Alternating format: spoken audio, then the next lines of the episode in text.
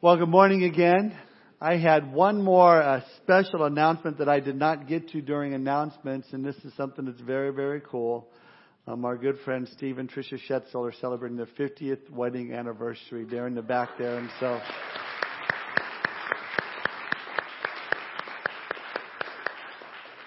They got married at 10 years old, and so they're just really, um, no, it's just awesome. Steve Steve and Tricia were here at this church before I got here, and they're, they're one of the founding fathers and mothers. Is that how you say? I guess Jan and Dick are, and a few others. But uh, congratulations on that. Well, the time I study this morning is the purpose of the King, and we're in Matthew chapter four, verses 12 through 25. If you need a Bible, just raise your hand, and Stuart will get one right to your seat. But I had forgotten that normally the first Sunday of every month we do communion. Well, I had my study all done, so we don't have time because I want to share some things at the end of the study that's going to take up our time. And so I had to make a change. And so I thought, well, I might as well make a change to my title as well. So I've retitled my study, Time to Make a Change. And so, hey, it works. So Matthew chapter 4. We'll do communion next week, by the way. Uh, so if you came here expecting, we'll do that next week. But Matthew chapter 4 starting in verse 12. Let's read the text. Now when Jesus heard that John had been put in prison, he departed to Galilee. And leaving Nazareth, he came and dwelt in Capernaum, which is by the sea, in the regions of Zebulun and Naphtali, that it might be fulfilled which was spoken by Isaiah the prophet, saying, The land of Zebulun and the land of Naphtali, by the way of the sea, beyond the Jordan, Galilee of the Gentiles, the people who sat in darkness have seen a great light. And upon those who sat in the region and shadow of death, light has dawned. From that time, Jesus began to preach and to say, Repent, for the kingdom of heaven is at hand. And Jesus, walking by the Sea of Galilee, saw two brothers, Simon called Peter and Andrew his brother, casting a net into the sea, for they were fishermen. Then he said to them, Follow me, and I will make you fishers of men.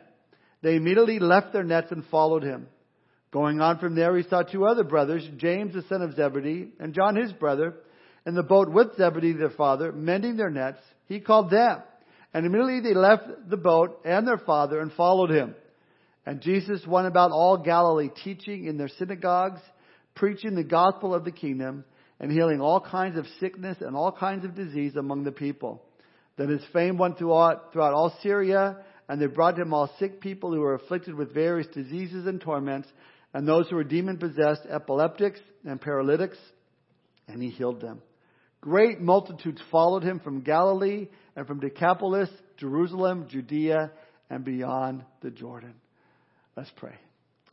Father, we thank you for this opportunity for us to gather together, Lord, as believers to, to open up your word and knowing, Lord, you are present, you are among us, Lord, and your spirit is here to teach us from your word. And so, Lord, we pray that uh, as we dig into your word, that we are sensitive to the things that your Spirit has to say to us, Lord, that we would seek to apply them to our lives, Lord, and, and uh, Lord, we seek to, to glorify you this morning. We pray, Lord, if there's anyone here that is yet to surrender their heart to you, they're not born again yet, Lord, would you especially touch their heart that they would see their need for you and had come to faith in your Son this morning. So we thank you for this time, Lord. We give it to you. In Jesus' name we pray. Amen. Well, back in 1870, the Methodists were having their annual conference in Indiana, and the presiding bishop, a man by the name of Bishop Wright, was asking for an interpretation of, of current events in the world in 1870. Well, the president of the college where the conference was being held raised his hand and said, I would like to say something. And so he stood up and said this. I think we're living in a very exciting age. I believe we're coming into a time where we will see wonderful inventions and things happening. I believe that we will, we will even be able to fly through the air as birds. Well, Bishop Wright, visibly disturbed by this scientifically based comment, responded by saying, this is heresy. This is blasphemy. I read in my Bible that flight is reserved specifically for the angels. We will not have such talk at this, in this convention. And then Bishop Wright went home to his two sons, Orville and Wilbur.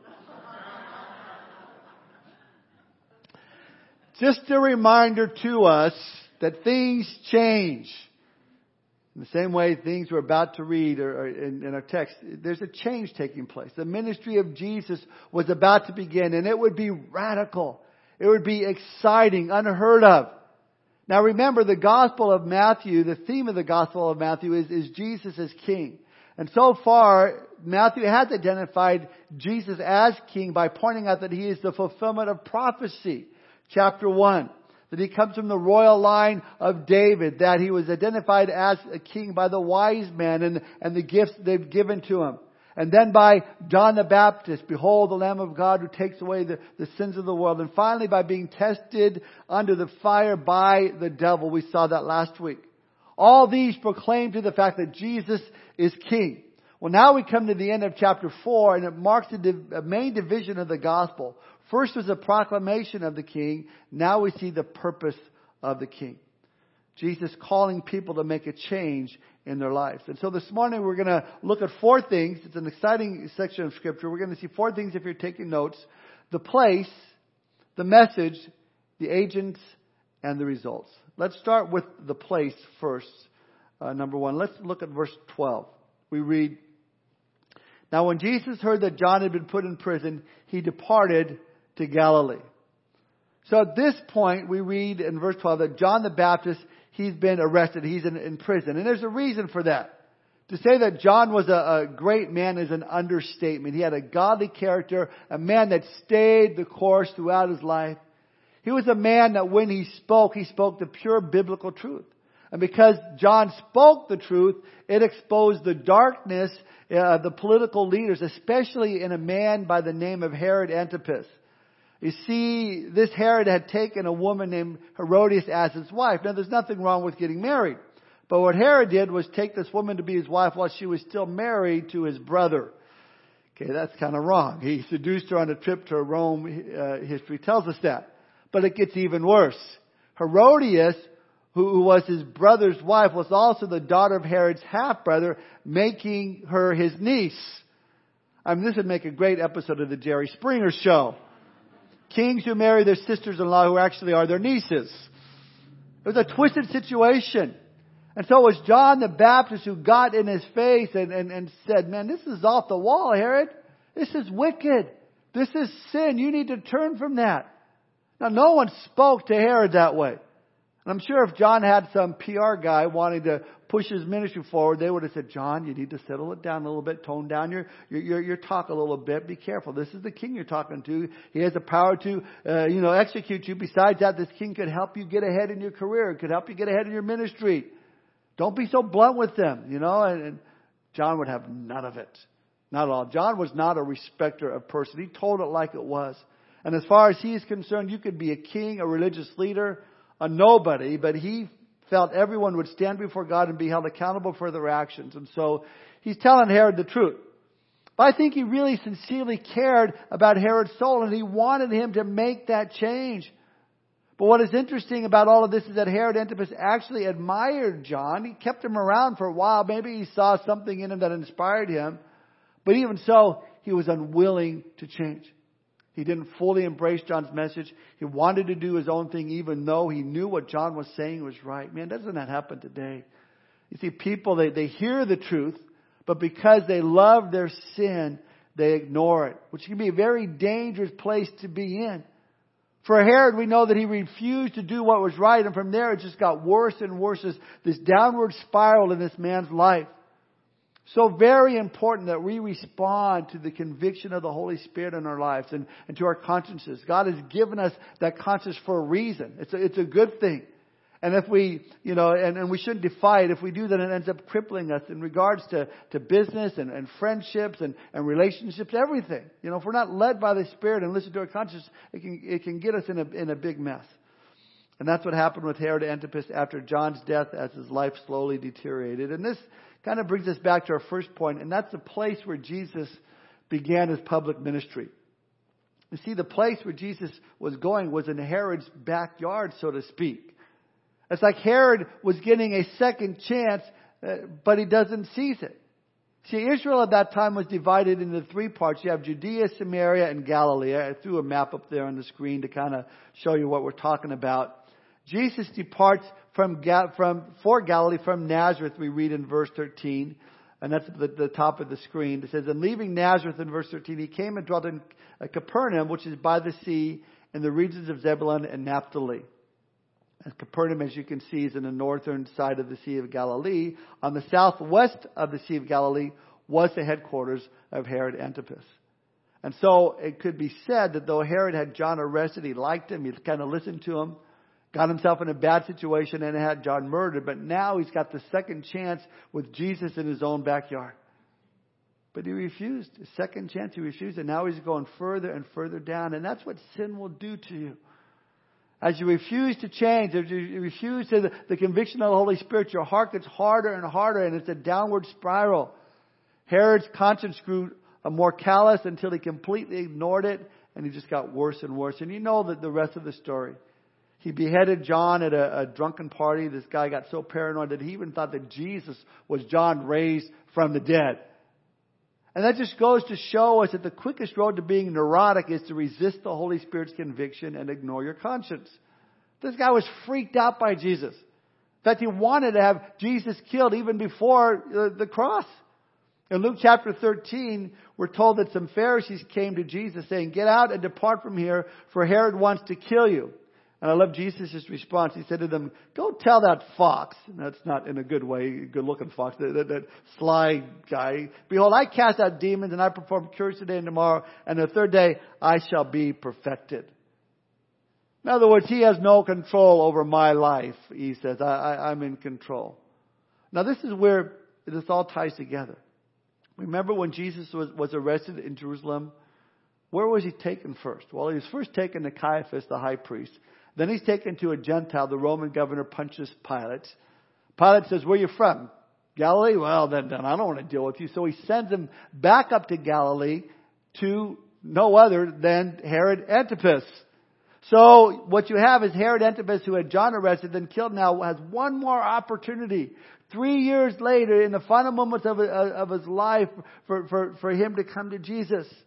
But this guy's conscience is so seared by this point, so polluted, that he basically asked Jesus to entertain him. Hey, you know, do some miracle. I've heard about you, Rabbi. And Jesus, he wasn't about to respond. He doesn't say a word to him. And so Herod Antipas sends him back and, and to Pilate, and the rest of his history.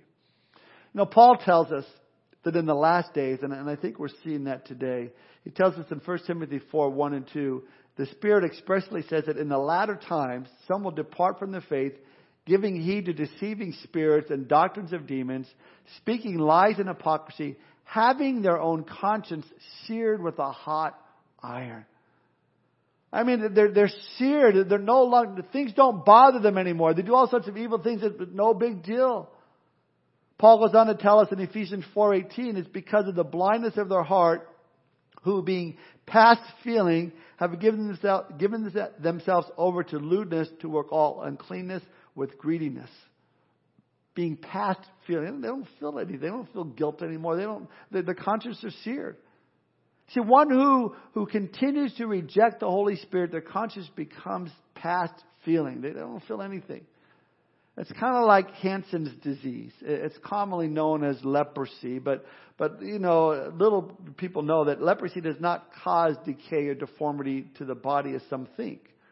Ulceration, decay, and deformity comes because the body cannot feel. And it's the same thing with sin. Sin desensitizes man's conscience to the point where it destroys the built-in mechanism that God has given us to warn against sin.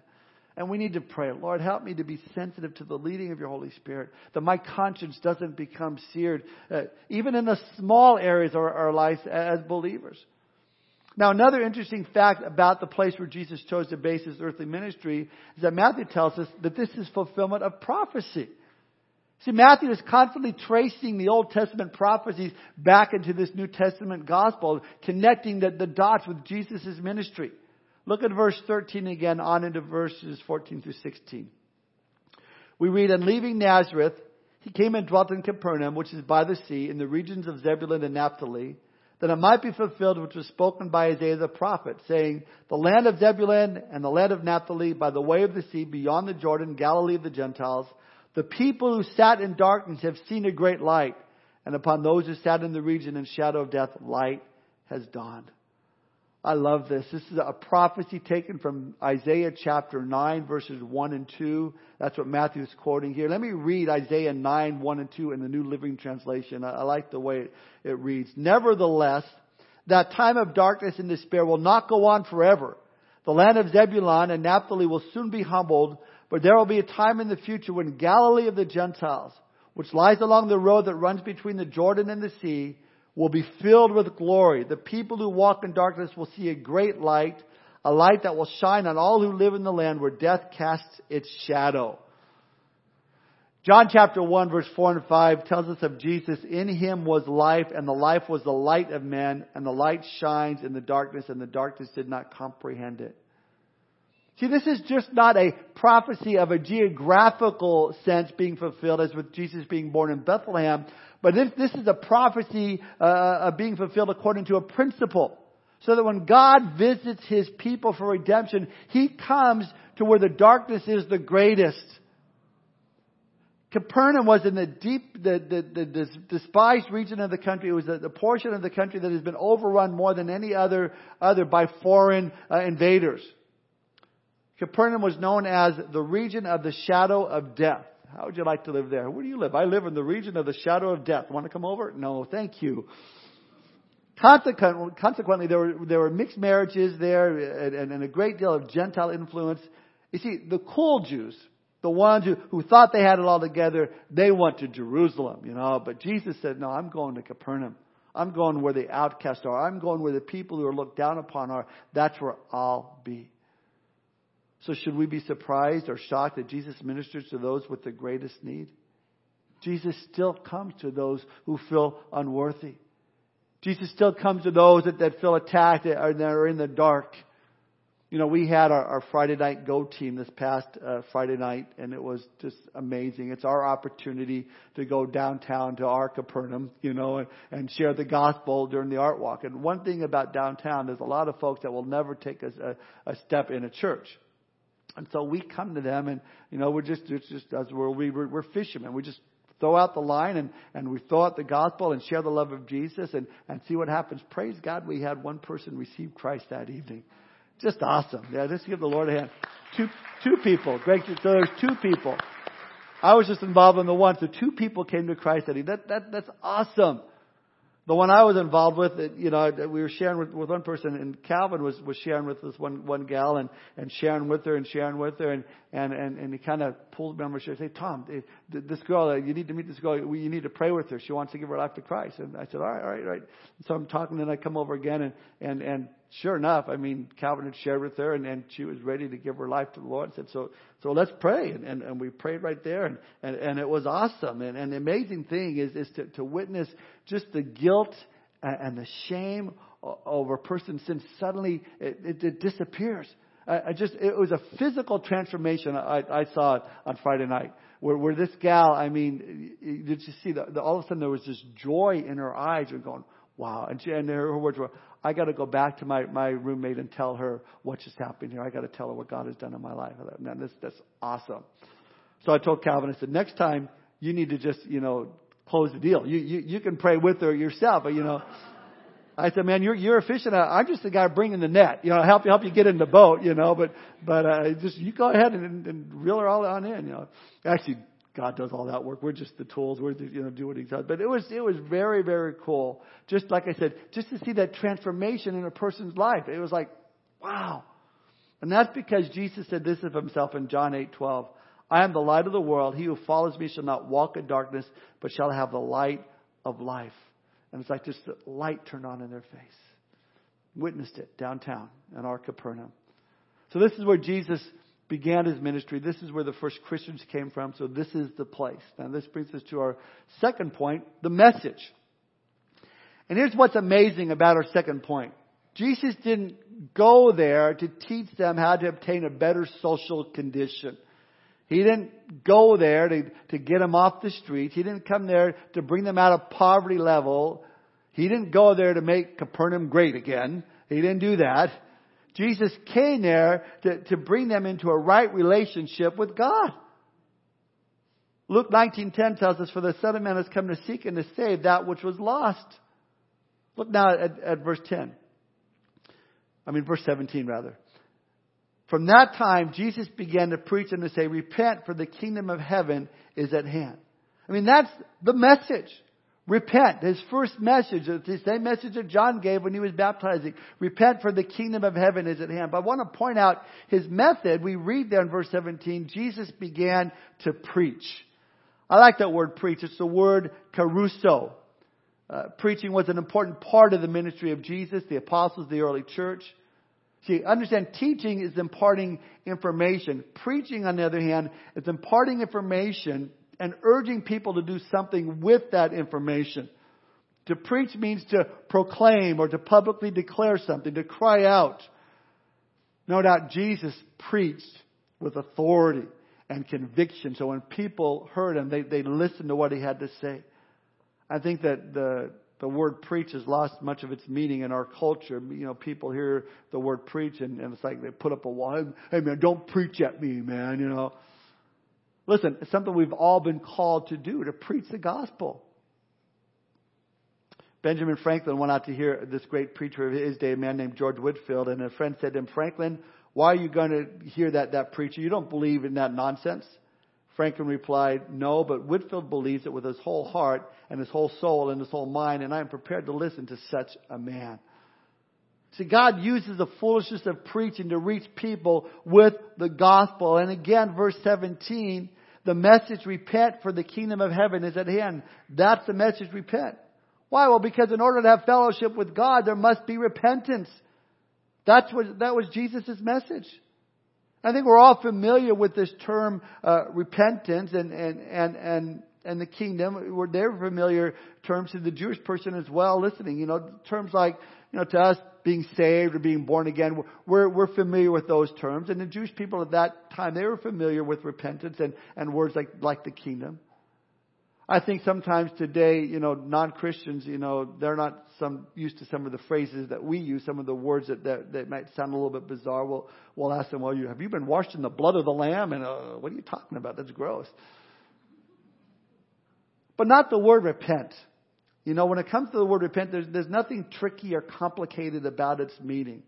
Repent in the Hebrew simply means to change your mind or change uh, or, or change. In the Greek language, it means to turn around. It means to change the direction you're going. Now, it doesn't tell you specifically what to turn from, but the implication is to turn from sin. Turn from thinking those old thoughts, living life imposing will. There has to be a change that takes place. Why? Well, Jesus says, because the kingdom of heaven is at hand. God's kingdom is at hand. See, whatever is in your life that may be keeping you from turning towards the kingdom of heaven, the kingdom of God, then it's that which you need to turn from. And the message is simple and the, the message is urgent. Repent. We know Herod didn't repent. His conscience grew harder and harder and his life kept going downhill until he eventually faced the responsibility and consequences of his own sin. But let me tell you, the other side of that, you repent, you come to Christ, and, and, and you'll just be amazed at what God will do in your life. Now you'll also be amazed at some of the reactions you'll get. You know, I, I think sometimes the world they don't think it, it's weird, you know, that that that a guy wrecks their body or, or destroys their homes or ruins their lives by running running from one sin to another. But but let a, let a drunk become sober, or let a, let a, a moral person become pure, and the family thinks he's lost his mind. What's wrong with you? You know, this fad going through. No, it's God working in your life. God does great things. He produces great changes. Now this brings us to our third point: the agents the ones that God uses. We're going to see Peter, James, John, and Andrew. Look at verses 18 through 22. And Jesus, walking by the Sea of Galilee, saw two brothers, Simon called Peter and Andrew his brother, casting a net into the sea, for they were fishermen. Then he said to them, Follow me, and I will make you fishers of men. They immediately left their nets and followed him. Going on from there, he saw two other brothers, James the son of Zebedee, and John his brother in the boat with Zebedee their father, mending their nets. And he called them, and immediately they left their boat and the father and followed him. Found a story, maybe you've heard this before. It's a make-believe letter written to Jesus, and it goes like this. To Jesus, son of Joseph, woodcrafter, carpenter, shop, Nazareth, from Jordan Management Consultants, Jerusalem.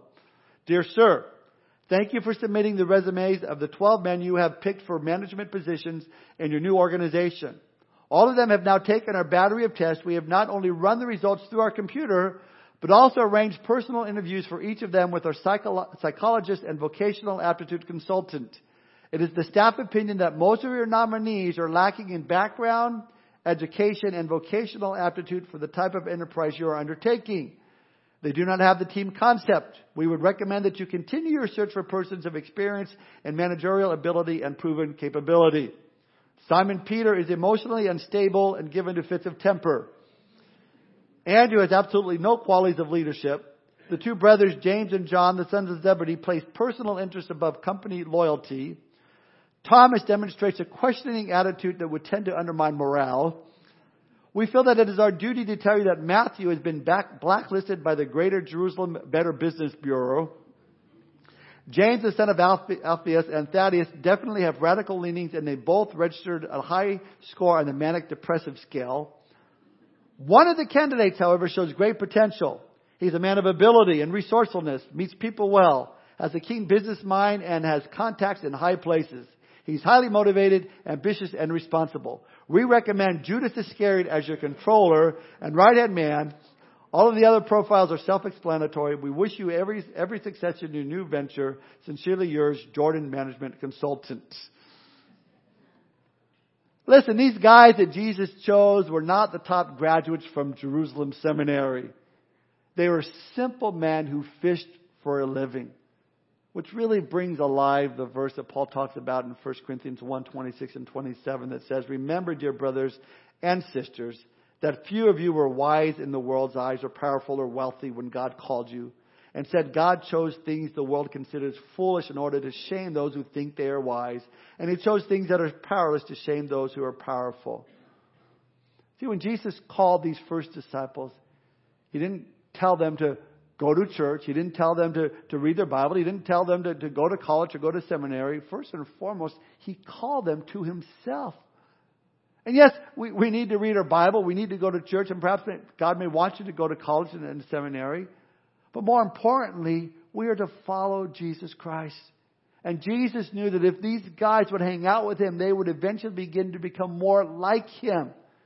Jesus was on a, a, divine mission to reach men and women, Jew and Gentile, with the good news of the kingdom, and he chose ordinary people to do an extraordinary task.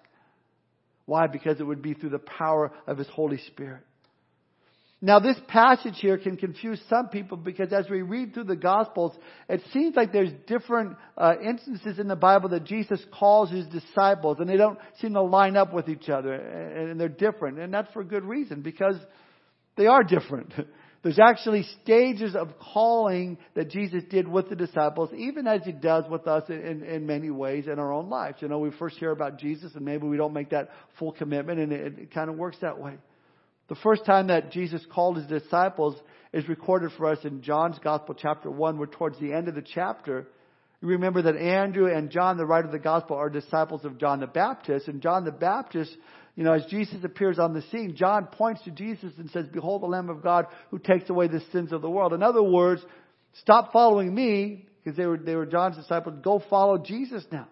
And Andrew and John began to interact with Jesus and they talked with him and they believed he's the Messiah and they put their faith in him. And you know the story. Andrew then goes to Peter, his brother, and then now there's three disciples and then Jesus goes in and finds Philip and then Philip gets Nathaniel and so on. That's the first calling calling on to, to, to, to, to who Jesus is. Uh, and, and that was a calling to be a Christian, be a follower of Christ. And I believe they, they did put their trust in Christ to the best of their ability and understanding at that point. That was a call to believe. But then we come to where we are in Matthew 4, and Jesus is walking along the seashore in a different situation. And these two sets of brothers are both fishing, they're, they're mending their nets, and we know at least four of them are, are fishermen, possibly seven were fishermen of the disciples. He calls them once again, only this time he's calling them to leave their nets. Look at verse 19. He says, Follow me, and I will make you fishers of men. Now, this is not a, a call to salvation. This is a call to service. He said, All right, boys, you, you put your faith in me. Now it's time to, to, to get out and do something. Follow me and I'll make you a fisher of men. You will go out and catch men alive. I like, to, I like this word follow here. It, it's a Greek word akoloutheo. It means to follow as a disciple committed to imitating his teacher. So Jesus is saying, come follow me, leave your fishing business behind, and I'll teach you how to do ministry. I'll teach you how, how to share your faith. I'll teach you how to bring others to Christ. So the Lord, Lord calls Peter, James, John, and Andrew, and here they immediately left their nets and followed him. Now, let's just think about that for a moment. You know, this, this journey that they're about to embark on. I mean, all they've known to this point is the countryside uh, of the lake there. All they've known is, is casting out their nets and cleaning the fish and selling the fish and, and knowing the friends around the, the lake. That's all they knew. They probably would go to Jerusalem, you know, for a few times for festivals, but that's all they knew. Within a few years, this fisherman named Peter would be standing in Jerusalem casting out a spiritual net after one of his sermons. 3,000 fish will be caught. 3,000 souls will come into the kingdom. And I'm sure Peter went, man, am I glad that I left with Jesus that day when he said, come follow me. This is exciting. Of course, it wasn't always exciting. Peter was martyred for his faith, but I'm sure he was happy to do it for the Lord's sake. Then there's John who's also mentioned. John was a fisherman with his brother James and their dad. They, they had the Zebedee fishing business around the Galilee. They were mending their, their nets, you know, when Jesus called them and they left their boat and their father and immediately followed Jesus. Now, could you picture that scene? Hey, Dad, we're leaving. See ya. We're out of here. Oh, wait a minute. You guys are on the clock. Eh, we got to get done here. No, no, no. We're out of here. We're not going to come over for dinner either. We're, we're, we're gone. Now, James is mentioned. This is James, the brother of John. Now, I, I don't know how you picture these two boys, James and John. You might picture them very meek. I, I don't picture them that way at all. I think they're kind of rowdy guys. You know, I mean, after all, Jesus did give them the nickname Sons of Thunder because of you know, the time they were going through Samaria and, and, and the Samaritans didn't receive Jesus as the Messiah. They really didn't want Jesus there because he's on his way to Jerusalem. Samaritans didn't like Jerusalem. So James and John suggested Jesus they call fire down from heaven and destroy all the Samaritans. I think they're asking permission. Lord, could you give us the power to nuke them? Let's, let's get them. So I don't picture these guys as meek and mild. I picture them as belonging to a New Testament motorcycle gang. Oh, okay, you know. Their robes were probably black leather, alright? And they had the chains hanging down their side and tough kids on the block. But now, they have a chance to change everything. And they follow Jesus and they change from the sons of thunder to, to the sons of wonder. I mean, this wonderful transformation took place. Jesus does a wonderful work in their lives. I mean, think about the Apostle John. His writings are some of the most gracious, beautiful Christ exalting words in the entire scriptures. John, a changed man because Jesus got a hold of his life. I love it. In the same way, Jesus takes us the way we are. Our personalities are, are, are rough and rugged as we are, but then he changes us and it's a continual process of changing us. And I don't know how far he's gotten on in your life. I know he's got a way to go with me. You know, he'll be working on me till he takes me home. But, but a lot of changes have happened nonetheless. And, and so it is with these men. We know that John would one day become a pastor to a church in Ephesus, which is, which is in Asia Minor up in modern day Turkey today. He would leave the lake and go all the way towards one of the principal cities of the Roman Empire and pastor there. And then after that, he gets, you know, exiled to an island in the middle of the sea called Patmos. And there, in that prison colony, he's sitting there in the middle of the sea, probably looking back on his life and going, I never thought I would have ended up here. When Jesus said, come follow me and I'll make you fishers of men, I didn't think I'd end up on this island. But there on that island, John would be given a vision of the end times of, of the kingdom age, the new Jerusalem, the new heavens, the new earth. It was amazing. I'm sure he didn't regret one moment of that. Think about this. What would have happened if John would have sat back in that boat with his brother James and said, you know, thanks for the invite, Jesus. We're just going to stay here. You know, dad's business is going well. He's getting up in age. We'll take the business over. I mean, how tragic that would have been. Now, God would have used somebody else to accomplish his purpose. They would have missed out on the blessing but they didn't. They, they, they, they left their fishing business, followed the Lord, and they knew they were, they were glad they made that choice. All have to say, if there's, is there some area of further service and ministry that God may be calling you to this morning? Maybe there's an area He wants you to step out in. Maybe a home Bible study. Maybe it's children's ministry. Maybe it's a security ministry or the usher ministry or some other ministry God has laid in your heart you want to start. Maybe it's becoming a missionary to a distant land and God's been, been laying it on your heart and you're going, I don't know, I don't know. Listen, if it's the prompting of the Lord, listen to that, surrender to that, see what the Lord will do. So Jesus called Peter, Andrew, James, and John, and in verse 23 we see their schooling began. Look at verse 23. We read Jesus went about all Galilee, teaching in their synagogues, preaching the gospel of the kingdom, healing all kinds of sickness and all kinds of disease among the people. We would do well to take special notice of the order of Jesus' ministry. Teaching first, then preaching, and then healing. Teaching is simply, we've talked about this already, laying down principles and precepts. Preaching is stimulating and proclaiming. Healing is the manifestation, the outworking of those first two things. See, Jesus was interested in people and their restoration in total wholeness. I think that's why many healing ministries are so out of balance because they've not had that teaching as their foundation. But if Jesus is their example, is teaching, preaching, then then comes the healing. When Jesus taught, he taught scripture. In fact, the word for teaching in verse 23 is the Greek word didasko, from which we get the word dictation from. It refers to passing on information. It means to explain or expound on a thing, to teach one something. And teaching focuses on the content of truth. Jesus went about all Galilee teaching in their synagogues. The, the teaching in the synagogues was expositional teaching. They kept reading, you know, they'd read scripture out loud and then explain section by section. We have it verses now, verse by verse. So this is what Jesus is doing, we read. But he was also preaching the kingdom. Remember, preaching means to cry out. It's imparting information and urging people to do something with that information. See, the gospel is the good news of the kingdom.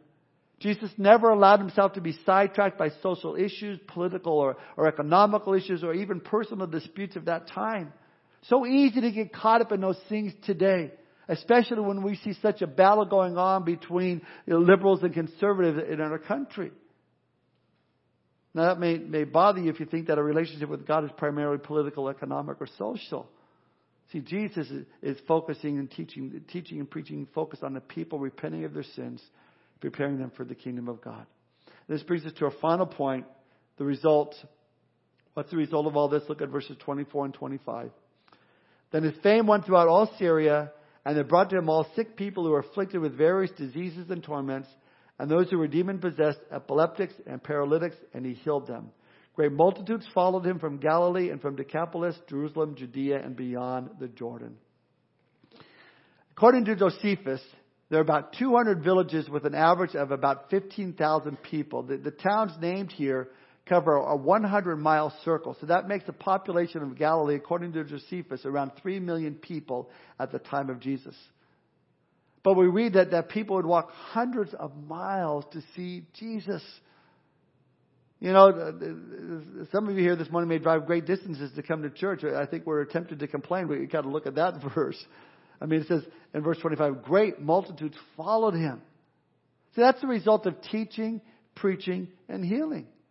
Now, I think what excited the people, obviously, the crowds, no doubt, was the, the healing miracles. I understand that. I mean, if you have a friend who's been born blind and, and now they suddenly can see and they're walking down the street, I mean, would blow you away. Someone who's been paralyzed and they can't walk, suddenly they're walking down the street, that would get your attention. Now let me say this, these were bona fide healings. These were the real, the real deal. It's not like, oh yeah, my friend had a cold last week and now he's healed or had a sore throat and a touch of the flu, now he's healed. No, these were incurable diseases, radical uh, uh, uh, things that were going on that, that Jesus made them whole, and that got a lot of people's attention. It's no wonder it says a great multitudes followed him. But what really got their attention, I want to point out, are the first words out of Jesus' mouth. He says, Repent, for the kingdom of heaven is at hand.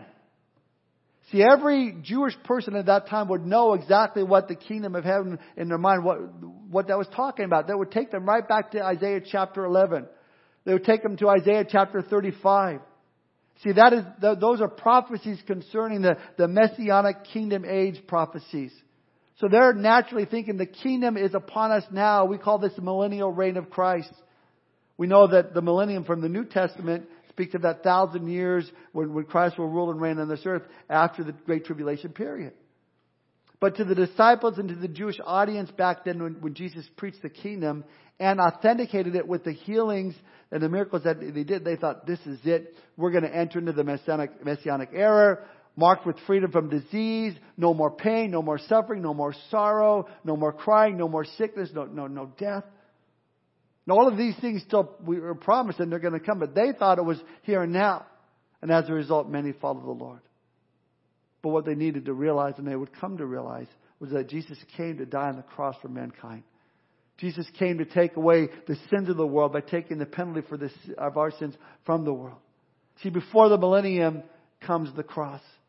Christ would have to die and rise again from the dead for, to provide eternal life for all those who believe. Listen, and he's still calling men and women to himself today. Notice back in verse 19. Again, Jesus does the calling. He says, Follow me, and I'll make you fishers of men. Isn't that a good thing? He, he's calling us to partner in his ministry. He, he called his disciples to himself. Jesus said this in John 15, 16. You did not choose me, but I chose you and appointed you that you should go and bear fruit. Listen, if you don't know Christ this morning, He is calling you this morning. He's calling you to come to Him, have your sin forgiven, be born again today. If you do know Christ this morning, He's calling us to go and bear fruit. He's calling us to be fishers of men. That fruit involves evangelism. It involves leading people to Christ.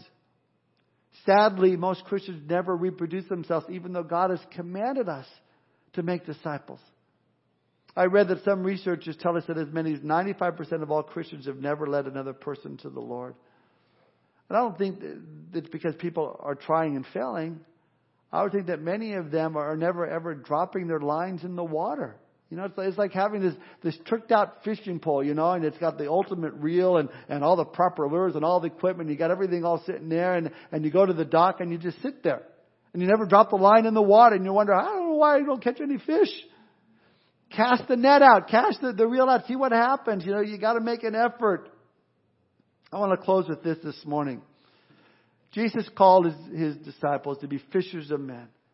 That's what he's called all of us to do.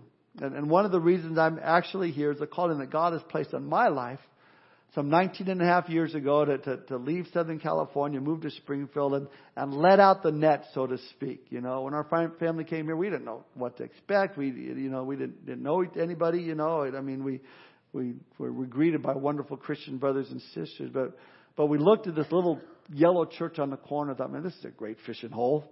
It's a great, great place to stop and see what God can do. And we've watched many people come to faith in Christ over the years. We've watched many people grow in faith over the years. God has done a great work. But you know, if you're a true fisherman or a fisherwoman, you're always looking for that best spot where fish really are biting. And we've been hanging out here for a, a good while. It's been a great spot. But I want to share with you, it's time to find another fishing hole. One where there might be a, a, a, little more fish that might be hungry. One where we might not catch only one fish, but maybe a whole school of fish. No, I'm not leaving. We all are. You see, many of you know that, that a year ago we purchased some property at 500 North National Avenue, just south of Chestnut Expressway here in Springfield. Formerly known as the Seco Petroleum uh, Building. It's, it's, you know, in a spot much like Capernaum. It, it's a little closer to downtown, but but to keep the fish illustration going a little bit, it's certainly closer to some schools of fish. I mean, you got MSU and you got OTC and you got Evangel and you got Drury down a little further. So we as the leadership of the church decided that we're going to drop our fishing net over there. Now, if you happen to drive by the property right now, you're going to be going, Really, Pastor? Is that you think it's a good idea? I mean, have you really prayed about it? And that's kind of why I haven't really said anything yet until this point. I wanted to wait until we had an artist rendition of the place, what it's gonna look like. So you can say, okay, that, that that's going to be kind of cool. Okay, so so um, but we got that in, and and so I, I got some pictures of it. They came out darker than I hoped they would. I just got them from my architect and put them on on the screen, so it's kind of hard to see. But but let me let's have Jacob show you some of these pictures. So that's kind of what the property looks like right right now. Well, we've we've done some work for it. That uh, if you can see where the trucks are up at the top of the building, that's our property as well. That's going to be parking. There's a place where there's gas pumps there in the center section there. That's already gone when we purchased the building. Those five tanks that there in that containment area in the bottom right hand side, those were still there when we purchased the building. We God did some amazing things to get rid of those. Let's go to the next picture. This is looking south at the, the south building. This is going to be our children's ministry and, and, uh, trust me when I show you the next, the good picture, you, you'll go, okay. But that's going to be the children's ministry. It's about, there's a, a we'll go back, well, we'll go back a second. It's got a, um, uh, full basement in there, plus the, whole children's ministry. So it's about 7,000 square feet that we're going to have. Downstairs we got about 3,000 square feet and we are cramped downstairs with the children's ministry. So this is going to be really kind of cool. Next step is the, this right here. Now that's going to be our coffee house and patio. Doesn't that look nice? Why don't you hang out there and just enjoy some uh, coffee and patio? It's it's going to look cool. You keep going. Next one.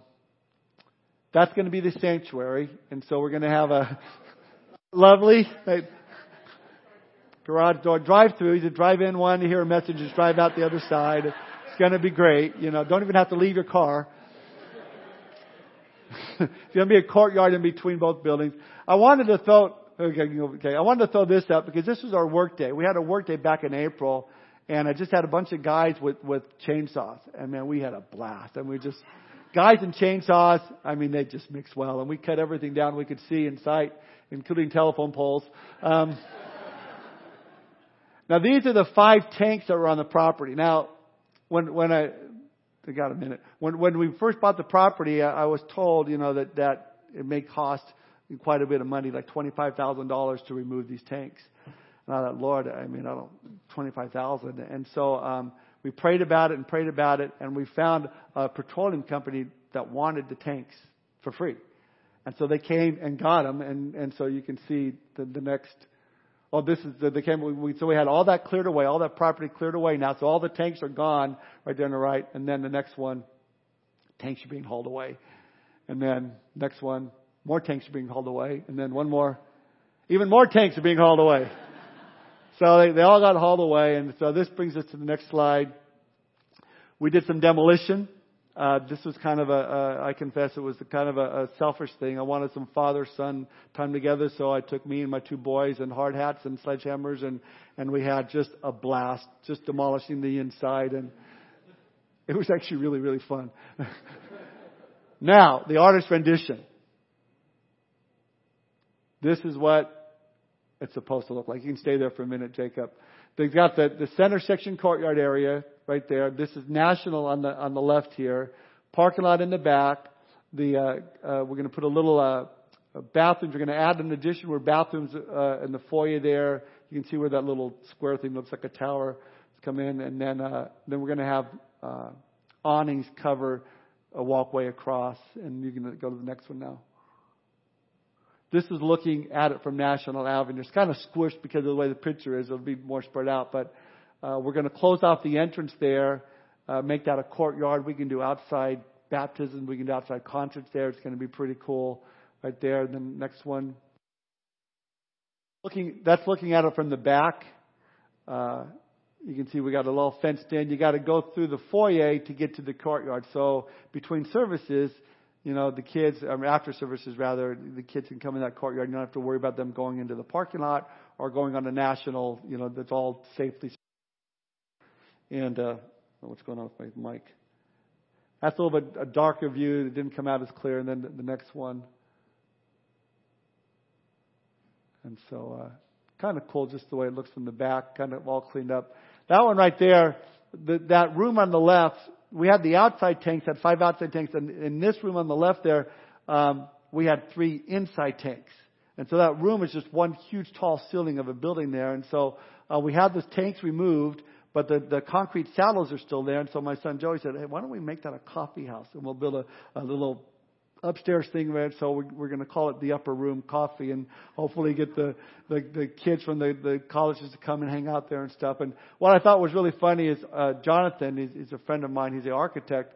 He he built that, and and it almost looks like he purposely put Joey and his fiancee Natalie standing there in front of the coffee house. I'm thinking, okay, that kind of looks like you guys standing there a little bit. It does, doesn't it? Just a little bit. You know, the next one.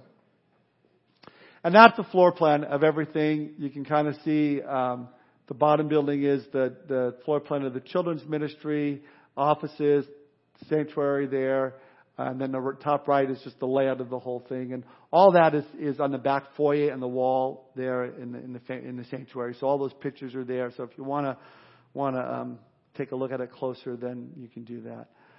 So when are we going to move in? Well, I mean, it's kind of up to the Lord with that. We've had some environmental issues that, that were on it because it is a petroleum, was petroleum property. We're waiting for what's called a no further action certificate, which should be done by the end of uh, December of this year. And so in order to get financing, we have to have that letter. So we're kind of doing everything we can before that happens. You know, what we can do, you know, clean up work days, you know, whatever we can to get it done. And so then uh, by the beginning of the year, we can start right away. Um, I have our architect; he's working on actual construction plans right now, you know, to get all that going in that. And so, um, uh, we the plan is to to sell this building, uh, which is I'd rather keep it and have two campuses. That that would be really cool. But but the plan is to sell this building to keep the cost down and and then finance the the, the building over there. Uh, that building is paid for. This building is paid for. God is blessed with with that, and that's just amazing. All glory to Him for that. Uh, just very cool to, to not be in any debt whatsoever, and that's just awesome. It just God does it. And so, uh, you know, we're just praying and asking you guys to pray for it, see what God can do. See, you know, want to throw our net out there, see what fish we can catch over there. Now we don't do, you know, we're not, we don't do capital campaigns. You're not going to see a thermometer on the wall with the little red thing going up and, we're this much money this week. You know, we don't do that. You know, it's not who we are. We believe where God guides, God provides. And I just ask you to pray. And we'll just keep you informed of what God does, like those getting those tanks removed. You know, it's going to be twenty-five thousand dollars. Yeah, but I serve a big God. It's for free. They're gone. You know. Well. I mean, we're not in a hurry. I mean, God has blessed us here, and, and it's good. And so we'll just wait and see what God's going to do. But I wanted to catch you up on that, and, and I just thought, you know what? It's perfect study to tie into that. And and uh, listen, as we close this morning. I want to cast the net out one more time. If you're here and you've never given your life to Jesus Christ, man, there's no greater life than to have your sin forgiven and to be born again. And so if you want that, as soon as service is over, elders will be up front. We'd love to pray with you and give you a Bible and let you know what it means to follow the Lord. Let's pray together. Father, we thank you for this time this morning, Lord. We thank you for the work that you're doing in this church, Lord, in our hearts, Lord, and, and uh, Lord, sometimes we don't see it early on, like with James and John and Peter and Andrew, Lord, as you called them to follow you, Lord, they didn't know what they had in store, but what a blessing it was for them. And what a blessing it's been for us, Lord. And Lord, help us to, to continue to take those steps of faith. Lord, stepping out in, in maybe areas of ministry that, that we've never stepped before and going, okay, Lord, give it a shot and see what you'll do, Lord we know that you have great plans for us. And finally, Lord, I do pray if there's anyone here that is yet to surrender their heart to you, they're not born again. Lord, did you especially touch their heart? They would not leave here without making that commitment. Thank you for your love and grace. Thank you for your mercy. In Jesus' name we pray. Amen. Well, let's all stand.